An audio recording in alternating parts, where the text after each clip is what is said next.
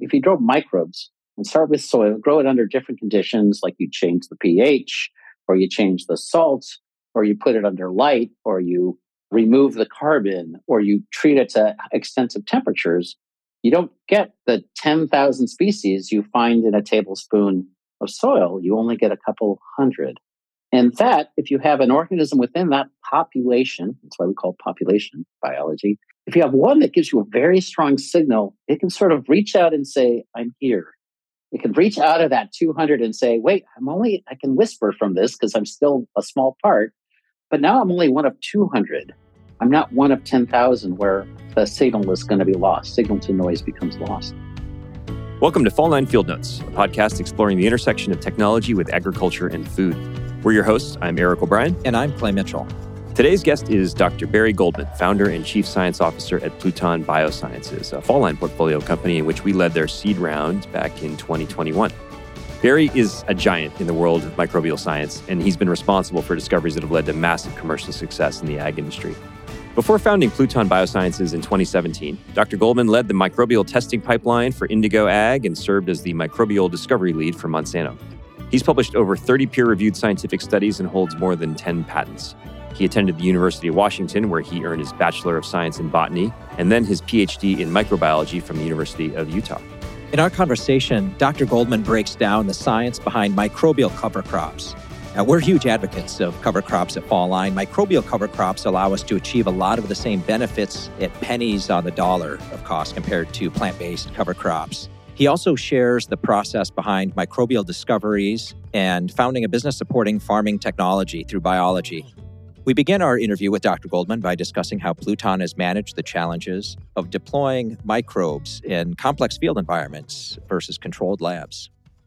First question, Barry. As a very skilled scientist in microbes, have you ever intentionally infected friends or family with microbes?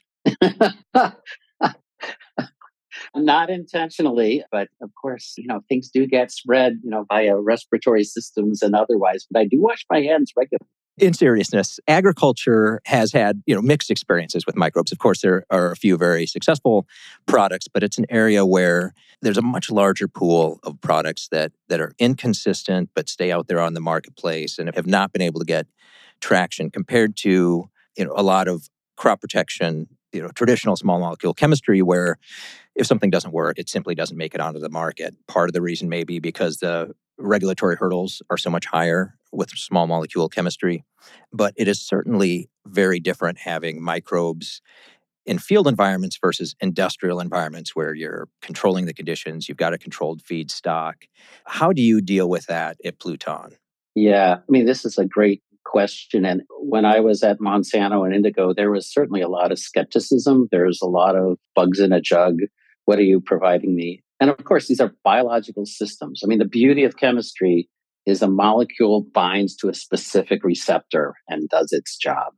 And microbes, you're looking for what I call second order effects. The microbe has to get somewhere, then do its job to have an influence on the plant or the soil, wherever. And you just don't have as much control. And some of the impacts are oh, the microbe isn't alive, or the microbe didn't get where it needed to be, or it's not stable, or or it has to compete with other microbial systems. So these are really, really complex systems. So as we thought about that for Pluton, we try to say, how do we eliminate all those secondary effects? That is, how do we generate a product that all it has to do is grow to do what it needs to do? And so we thought about simplification because the background has been, does this stuff work? Can I get it to work consistently and overcome all those effects? And so we really thought about microbes that could just be put out into the soil. And if they grew, they did their job because just by growing, they could take CO2 and nitrogen out of the atmosphere and put them into the soil.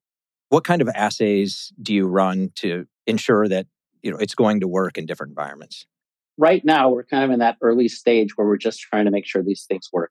So the first things were like, can you get this to grow in liquid without putting in any carbon or nitrogen? Can you do that? Can you provide no inputs and ask them to grow? It's a very strict regimen that requires the microbes to really show their muscle. And we do that in liquid. That's a little easier. And now we're in the process of putting that, we put that onto petri plates uh, into small, you know, but they're about five inches across. and see if they'll grow on soil or on sand or something else. Now we're in the greenhouse and we're putting onto four and a half inch pots and dozens and dozens of pots in a greenhouse where you're putting on light and you're putting on just soil and they're working great.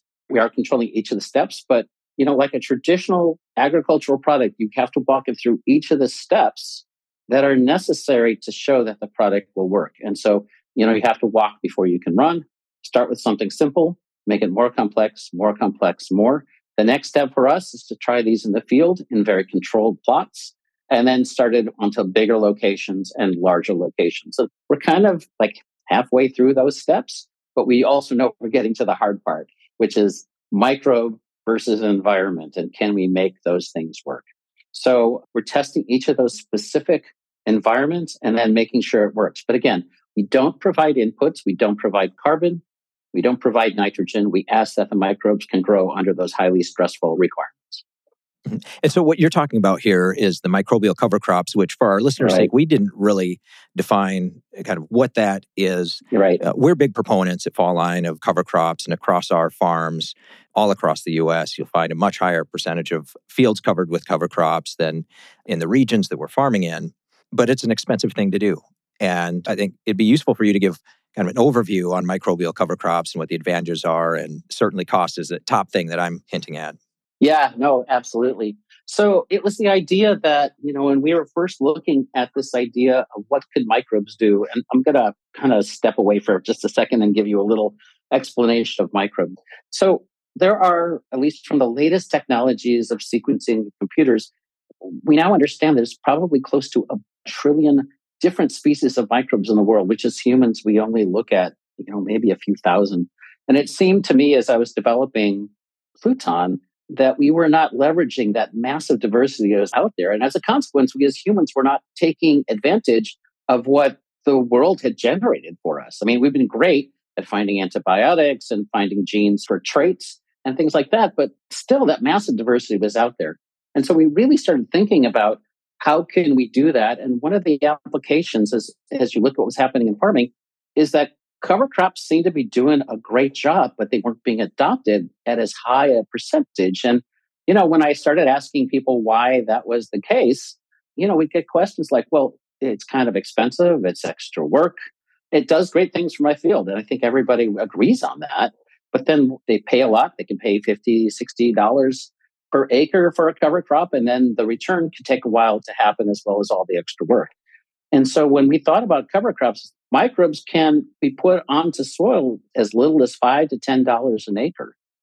And if you can get that price down to 10, 20% of what a cover crop is, and maybe not get all of what a cover crop can do, but get a lot of what a cover crop can do in terms of putting carbon and nitrogen from the atmosphere into the soil. And you don't need all the extra work. And our plan was no taxi rides. That is, it'll go on at the same time as other products. You don't have to do anything at the end of the day. And it does, you know, maybe 70 to 80% of what our standard cover crop can do. You come in at a lower cost and get most of the value for it. And we think that there might be better adoption. It's soil independent, so it can go on any soil. It could go after any crop. And we think about this as a shoulder season product. It can go in the spring and go in the fall. And you can keep building up carbon and nitrogen into the soil over time as you keep applying the product. And so that was the thought process behind what we were trying to do. Barry, when you think about the effectiveness of a microbial cover crop versus a traditional cover crop, can you give us a sense for the volume, sort of how much organic matter effectively can you put into the soil? Theoretically, what are you seeing? That's a great question. So we believe we can put north of, of a ton of CO2 equivalents per acre per year. And roughly our estimates are 30 pounds of nitrogen per acre per year. With the cover crops, the biomass, it's a horizontal biomass. They're not big. I mean, but the bottom line is these are photosynthetic organisms and they use the same machinery that plants use. They use exactly the same machinery. They're taking light and they're converting light energy into biomass sugars. But in addition, they're using that energy to do a very expensive chemical process which is the conversion of N2 into ammonia. Today, we do that through the Haber-Bosch process. And that Haber-Bosch process is fed humanity. It is what allows there to be 8 billion people on Earth today by bringing synthetic fertilizers to farms. It has a bad offshoot in that there's a lot of methane that's being used, and so you have to dig that out of the earth. And it produces N2O. Synthetic fertilizers create 80% of what's called nitrous oxide, which is a very potent greenhouse gas. And so a lot of companies right now are thinking about how can we replace this critical component of farming, but not have that secondary impact of increasing temperatures around the world? And so this is something we've been thinking about as well. And again, we can use microbes, and only bacteria have evolved the ability to convert N2 to ammonia. They are the only organisms that do that. Everywhere you see nitrogen fixation, we think about soy as fixing nitrogen. Well, it does so because there's a microbe that grows inside the soy roots that enable it to get sugar from the plants and provide nitrogen to the plant itself. But imagine doing that not just within a soy plant, but everywhere there's a soil, everywhere in the field, everywhere that you're growing. So essentially, how can we put in the benefits of crops like soy, but do that everywhere? So it kind of sounds too good to be true at some level. and what you have talked about, I haven't heard you mention that you're modifying any of these microbes. So presumably these are naturally occurring microbes. Where is the IP protection if you're successful here? How do you build a business on this if these are things that we can find in nature? You can find them in nature, but what we find is the organisms by themselves don't do this well. They don't survive well. There seems to be something about finding an individual organism that will do that. And so we grow groups of organisms called consortia that work together to provide a much better and robust growth in the individual organism. So, you know, the patents, I mean, I won't go through all of our strategy, but some of it is the combination of organisms, how we apply them, and the use case to make sure that we can protect that. And so that's what we're busily working on and to identify the unique sets of organisms that will do this. And again, you know, I talked about a little while ago that there's this massive diversity. So yes, you can find them, but can you really utilize them? I think that's really the difference is, yeah, if you look through a science paper publications, you can probably find these organisms. And we know for one we're working on, there's been three publications on it in the tens of thousands of publications that are out there. But how we apply it, how we think about it, what it works with to solve the problems that we're trying to address, it seems to be unique. And so that's really the business model itself is that we're creating a unique group of organisms that don't exist in nature as that unique set of organisms that can solve this problem. So, just one reason why it seems so magical, as Eric said, is because fixing nitrogen is extremely energy intensive, and to have you know individual bacteria fixing nitrogen requires some kind of significant external feedstock, you know, something in the soil or something that's being fed to them by plant roots. And so here, figuring out how to match that nitrogen fixing bacteria with uh, photosynthetic microbes is really the big unlock to make this work.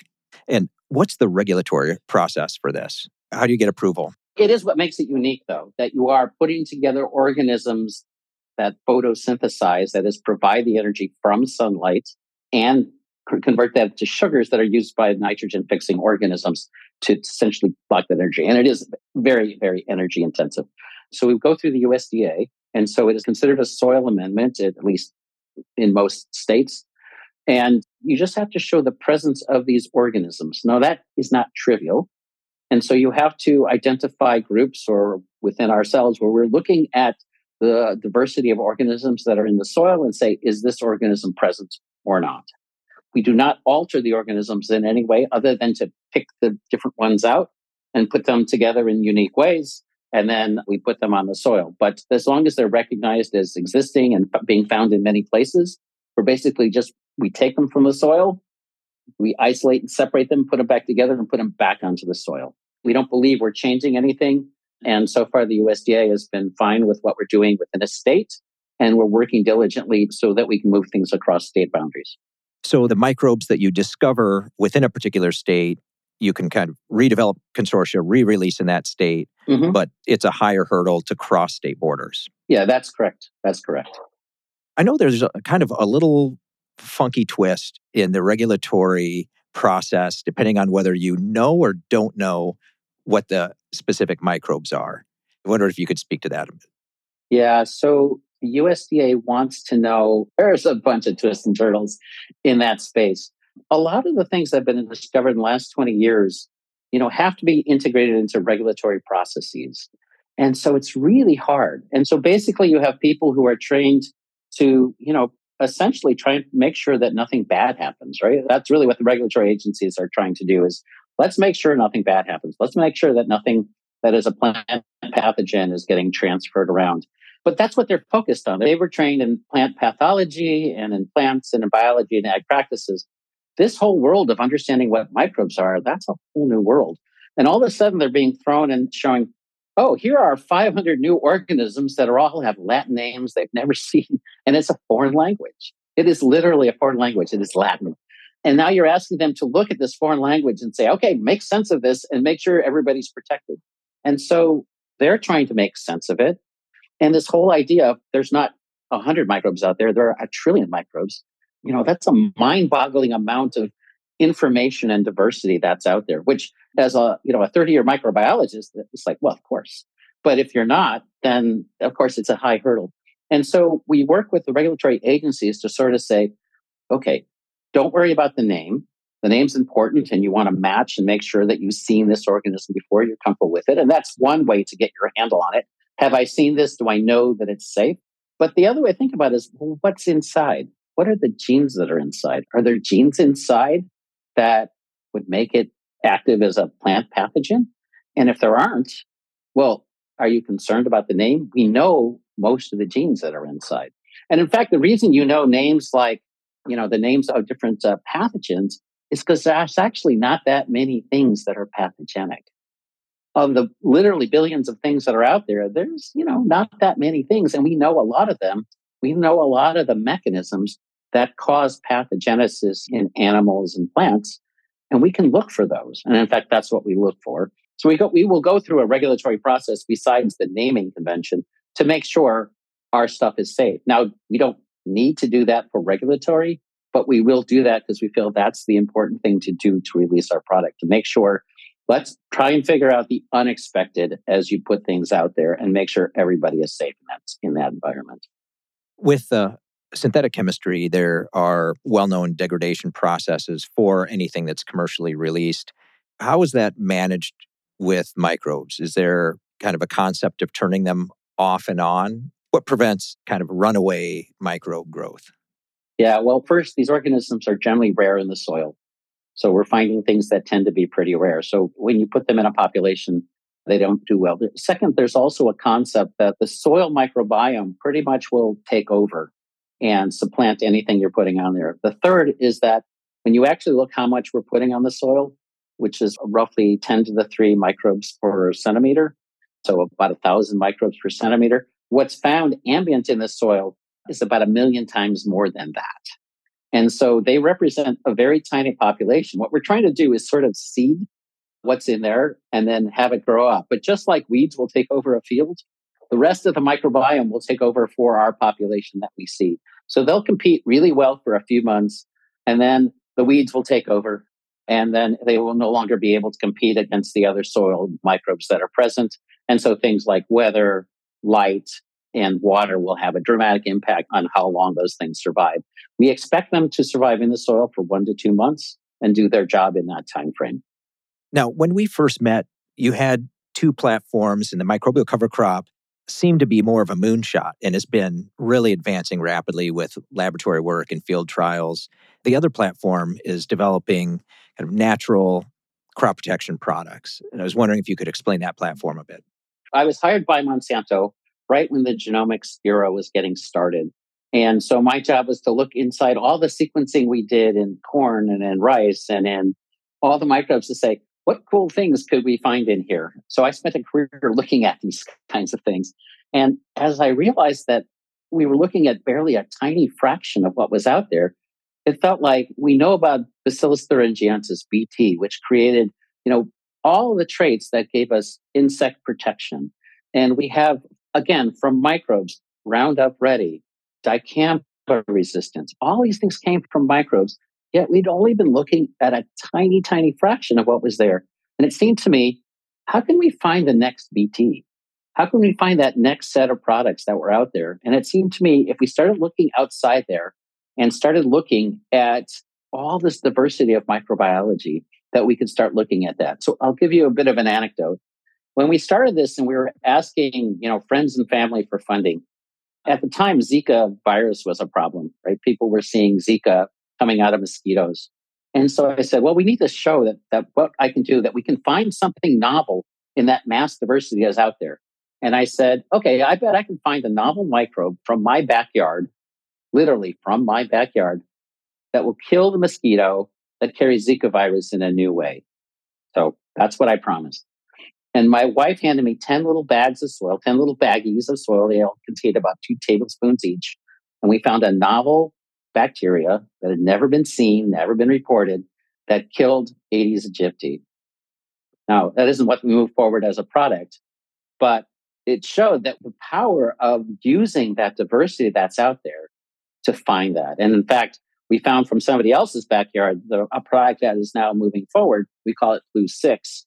And it appears to be a novel natural product that kills not only, it was first found to kill mosquitoes, but we also showed that it can kill fall armyworm and several other lepidopteran pests. And we're talking about not actually sprinkling the microbe on fields, but essentially extracting the metabolite that does that.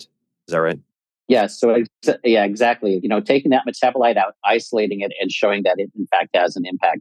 And right now, we have the natural product, and we're also trying to move it through a chemistry, which is to make alterations. It's called structure activity relationships. I'm, we're getting a little bit of word.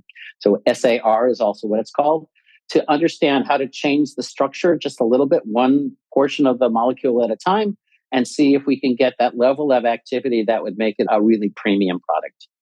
So one of the problems with nature is nature doesn't always give you like the most exciting thing right off the bat.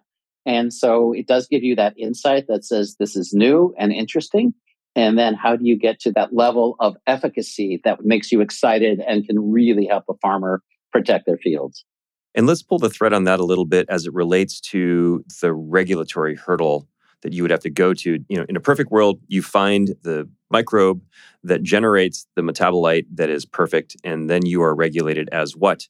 Versus, okay, we found it, we can modify the microbe itself to create a better metabolite, or we can uh, essentially synthesize that metabolite in a different way as a chemical. Like, what?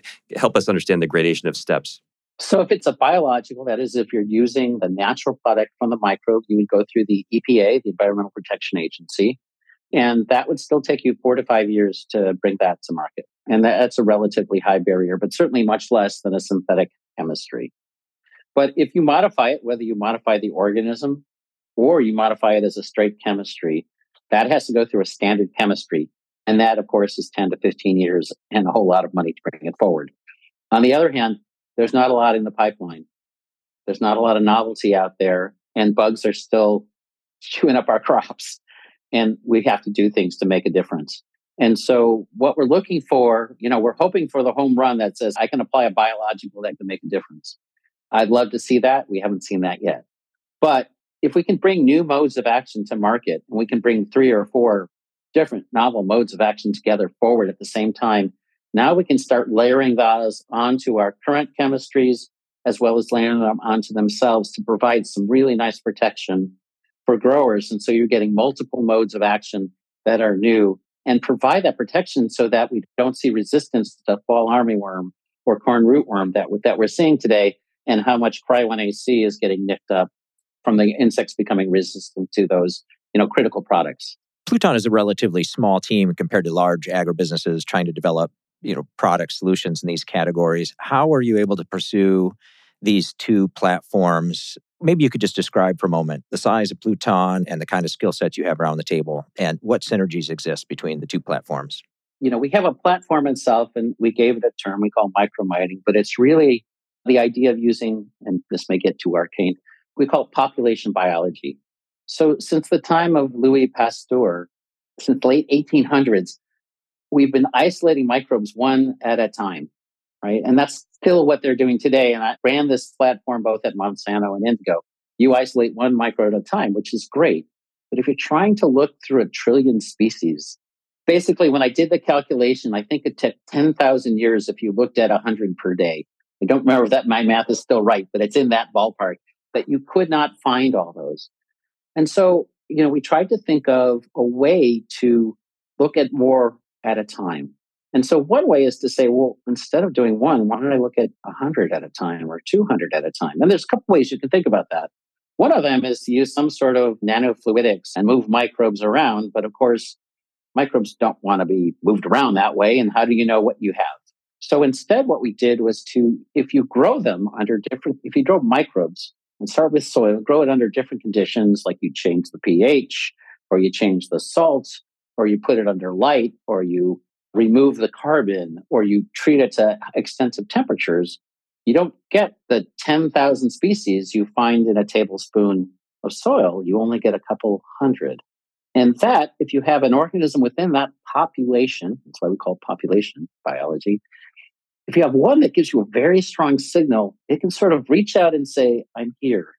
It can reach out of that 200 and say, wait, I'm only, I can whisper from this because I'm still a small part, but now I'm only one of 200. I'm not one of 10,000 where the signal is going to be lost. Signal to noise becomes lost. And so when you can do that, you can say, oh, I have 200. Now, if you sequence all of those populations, you can now look inside those and say, well, what did that? And so you get that weak signal, and then you can look inside that weak signal and say, what did that? And you can find that signal. So we're combining this idea of population biology, finding just some distinct subset of microbes, sequencing massively, which is now a contemporary thing that you can now do and really have been able to last over 10 years, and then massive computational analysis to say what's inside that group and how do we make sense of it. So those three pieces change how we look at it. So that's really how we're trying to approach it. In terms of the team itself, right now we're 15 people. We'll be growing to about 30 over the next six to nine months. And it, it's lab biologists and it's computer scientists and it's people who sequence massively. But we also use the technologies that are out there. You know, so there's a sequencing core that we use. And a sequencing core is a group of scientists who just do lots of sequencing. And we're very fortunate in St. Louis to be near Washington University. And Washington University, you know, sequenced the corn genome, they sequenced the human genome. They were at the very, very forefront, cutting edge of sequencing and the sequencing technology, you know, from the mid 1990s through today. They have been at the forefront of that. And that's enabled us to, instead of having to become the best sequencing people in the world, to say, well, we can work with you and work with them and send our, our samples to Washington University we pay them for it. But they have a core. And what's nice about that is they have all the work coming from their different laboratories. But because of how a core works is there's always a little bit of space. And so instead of just saying, okay, I guess that space is going to go blank, they can say, hey, we can charge a little bit for it to companies like Pluton. And then we can fill that up. And the advantage to us is that we are working with the best scientists in the world for sequencing, and then we can leverage that. In terms of computation, we use what Amazon has created with AWS to leverage the computational resources of the big power of Amazon and what it's done for companies that they've shared at a cost, of course, to companies like us. So we can leverage computational resources we could never possibly accomplish in that space. So we're really using what has developed over the last 20 years in terms of these resources that we as a small company could never approach. But leveraging those pieces, we can now approach, you know, really massive scale in terms of the amount we can sequence and what we can learn. This is, a, I think, a trend that we see across a lot of ag tech companies that we've invested in, where the tools that have become affordable over the last five to 10 years give startups the opportunity to compete with large incumbents who previously were the only ones on the planet, frankly, with the budget to afford the kinds of hardware required to do this sort of analysis computation. When you think back to, you know, when you, in your Monsanto days, attempting to do what you are doing today, would it have been possible? Was this even conceivable back then? And just give us a sense for how some of these cost curves have changed over the years. Yeah, that's a great question. So when I was at Monsanto to sequence one genome, to sequence one bacterial genome cost a million dollars. So that was one bacteria. I can now sequence, you know, literally thousands for a couple hundred bucks. I mean, literally the cost curve is, I don't know, I can't, I don't It's asymptoting to zero. yeah, it is crazy the technology. And, you know, you have companies like Illumina that have really just changed how we think about that. And again, Illumina, for those who don't know, the reason we could track COVID so easily and knew, you know, that we saw an Omicron variant or we saw an Alpha variant or whatever the variants were is because we could sequence so quickly and so massively. And Illumina, you know, company based in, you know, not far from where you guys are in Southern California or in Central California, the Bay Area has just revolutionized that piece. And then now other technologies are sort of coming in to help with, you know, overlap with the technologies they're doing. And that has really revolutionized what we're doing. So that was just nothing I could have even contemplated. When we started the company, that was still hard to imagine that you could get there. It was only as I was sitting there and saying, we keep looking at the same stuff. There has to be a better way. And which is really kind of the origin story is I'm running, you know, global company pipelines. And yet I'm saying, we're looking at the same stuff. Why are we looking at the same stuff? And going back to this idea of, well, we streak it out to a single colony and then we say, what does this colony look like?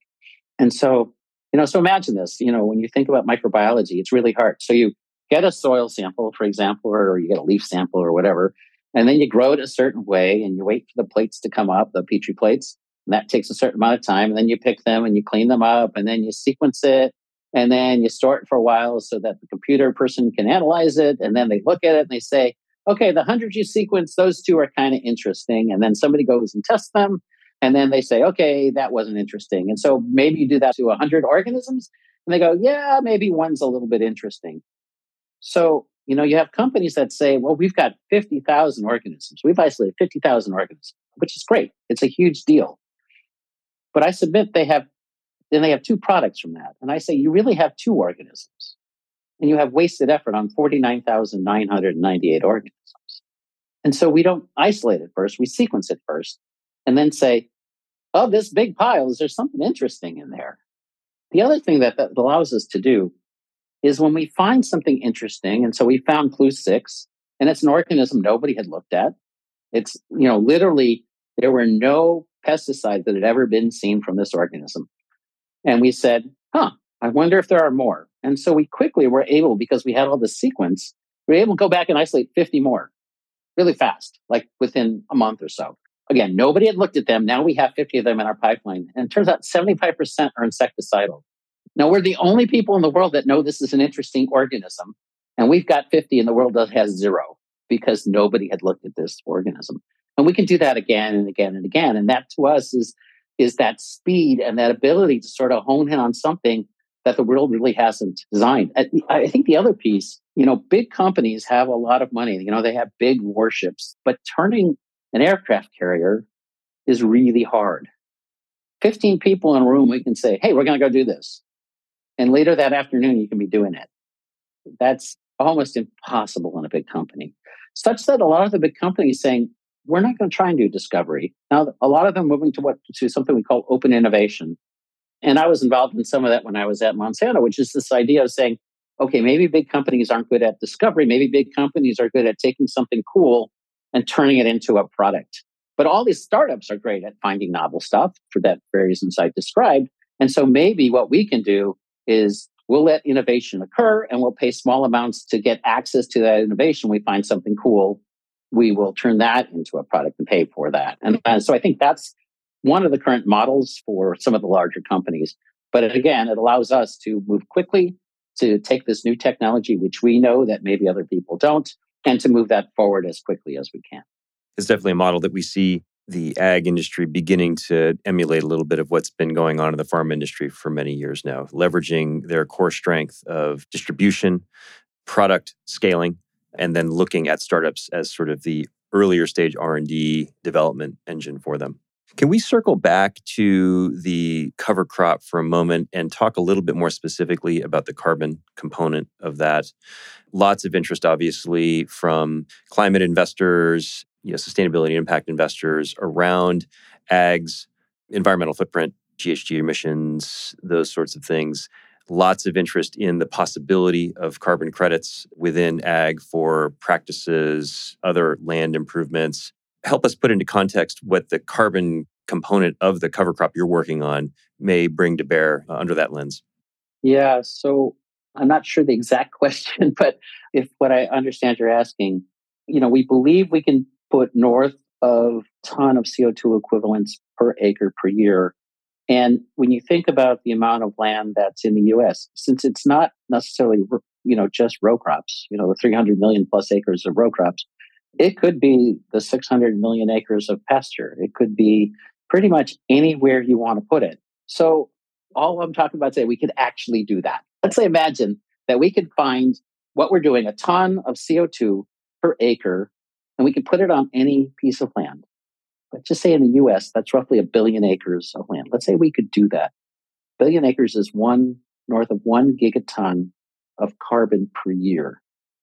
As a human species, we're putting out about 30 gigatons per year. So we're talking about 10% of the total amount of CO2 that's going into the atmosphere from humans. And of course, changing the amount of CO2 we have in the atmosphere. We're north of 420 parts per million today we've never seen that as humans. You know, humanity's never seen that. We're heading quickly in the next 30 to 40 years to 500 parts per million, which is not a good space. If we could be affecting 10% of that, and remember, we're looking at about $10 an acre. So roughly you do that a billion acres, you're talking about 10 billion a year, which is a lot of money, you know, as we sit around the table and talk about it. But for a government, that's a rounding error right? For a government, they wouldn't even know. That's like 10 billion, you know, they say what a billion here, a billion there. Pretty soon, talking a lot of money. But 10 billion, say, if you could replace 10% of what's going out into the atmosphere, pull that in and put that into soil and increase the quality of the soil at that time, my belief is you can make a huge impact on that. And that's not even talking about the rest of the world, which is in the area of five to six billion acres of soil that's addressable in that space. Have you yet determined how durable that carbon is in the soil? Yeah. So our current model is three to five years, but think about it like a bank. We want to give ourselves as human time to come up with all the other strategies we're going to use to solve this problem. We have to bring every bit of humanity's smarts and innovation and intelligence to solve this problem. And if we could give ourselves a bank of removing, you know, let's say in the U- US, let's say we could do a billion a, a year over three to five years, and we can pull five billion right out of the atmosphere, right? And just bank it into the soil for a while.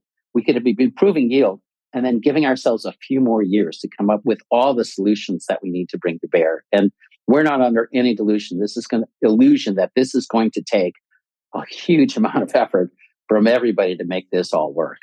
And so, can we give ourselves more time to bring all of the, the different technologies to bear? And this is a technology we can bring about really fast. I mean, literally, this was a slide 24 months ago. This didn't exist. This was basically me walking around to the companies and saying, Hey, are you willing to fund something that looks like this? And so, you know, a huge amount of progress in two years. And we believe we can move much faster than that. We can scale this to a very, very massive degree very quickly. And to be clear on the business model, though, you believe that the cover crop itself is economically justifiable to a grower because of the benefit in the soil of the carbon plus the nitrogen fixation, that you can profitably sell this. And on top of that, there may yet be additional carbon benefits with respect to credits or other practice payments that growers may receive. That's the business model is that we believe that on its own, this has an overall value to a grower in terms of nitrogen and carbon, exactly as you stated it. Now, I can tell you one more thing about carbon. You know, when we talk to some of the climate folks about this stuff, they're like, yeah, all right, three to five years, that's okay. But, you know, we want 100 year carbon.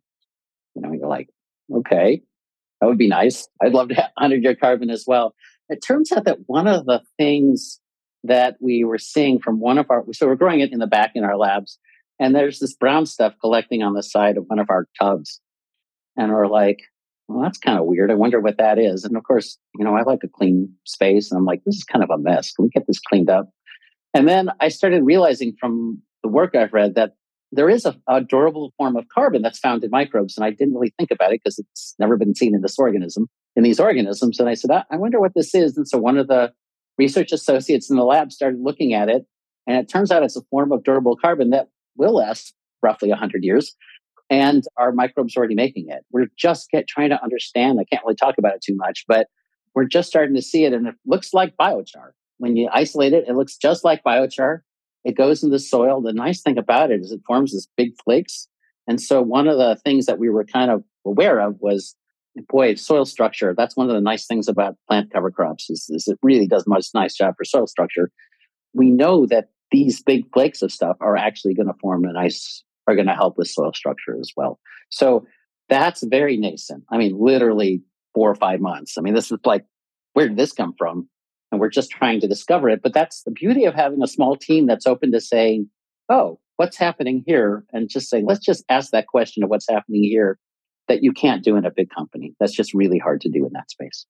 Barry, I've really enjoyed the time that I've spent in your lab and watching these discoveries over the last year and a half. And you're a great touchstone as a scientist for us in the microbial area. As we wrap up this discussion, I'd love to step back and just you know ask one last question relating to the arc of your career. You've worked in big companies, you've worked in startups, you've gained a lot of experience developing products. Now you're founded your own company. What does success mean to you at this point in your career? What is most exciting for you? What gives you the deepest pleasures at this point? So, one of my mentors at Monsanto was David Fischhoff. And for those who know David Fischhoff, David was one of the scientists that brought Cry1Ac to market. And I always thought about David because when you drive through, you know, of course, in Missouri next to Illinois, you drive through Illinois and Iowa, you see all these acres of corn that have Cry1Ac in them. And David impacted, he impacted the planet. He impacted a grower's life. That would be my goal, right? Can I make a difference for a grower? Can I make a product that will one day they say, you know, today, because I have that, my life is better. That's one thing that drives me. Can I make a product that makes a difference to a grower? And it's rare to do that. I understand that. That's not a trivial wish. The other piece is trying to get onto this idea of climate change. I have four children. And I want to leave the place a better place than it is today. And so I want to make a difference for their future. So those are the two things that drive me. Thank you, Barry. Those are both close to our hearts, and we appreciate your discussion with us today. Yeah, thank you so much for your time. Yeah, well, thank you both. Thanks for all the great questions. Thanks for listening to Fall Line Field Notes and our interview with Barry Goldman and Pluton Biosciences. Clay, I, I enjoyed that conversation. We think a lot about biologicals as part of our overall investment thesis and where do they fit in. I think we've been pretty skeptical of what we might call biologicals 1.0, a little bit more interested in the 2.0 version where you're actually seeing products that have more deterministic outcomes. So getting into some depth with Barry on on their take on biologicals 2.0, I, I learned more about the company than I knew before. Barry's not only a leading expert in this field, but he's developing new product categories we haven't seen before. And very interesting to hear how he's been able to transfer technology from you know, human health and kind of large computational platforms to solve these problems with you know a small efficient team and on the cusp of getting products into the field. Well, terrific. Thank you all for listening to this episode of Fall Line Field Notes. Open your favorite podcasting app and make sure you're following the show so you never miss an episode. See us wherever you download your podcasts or on our website directly at fall-line-capital.com.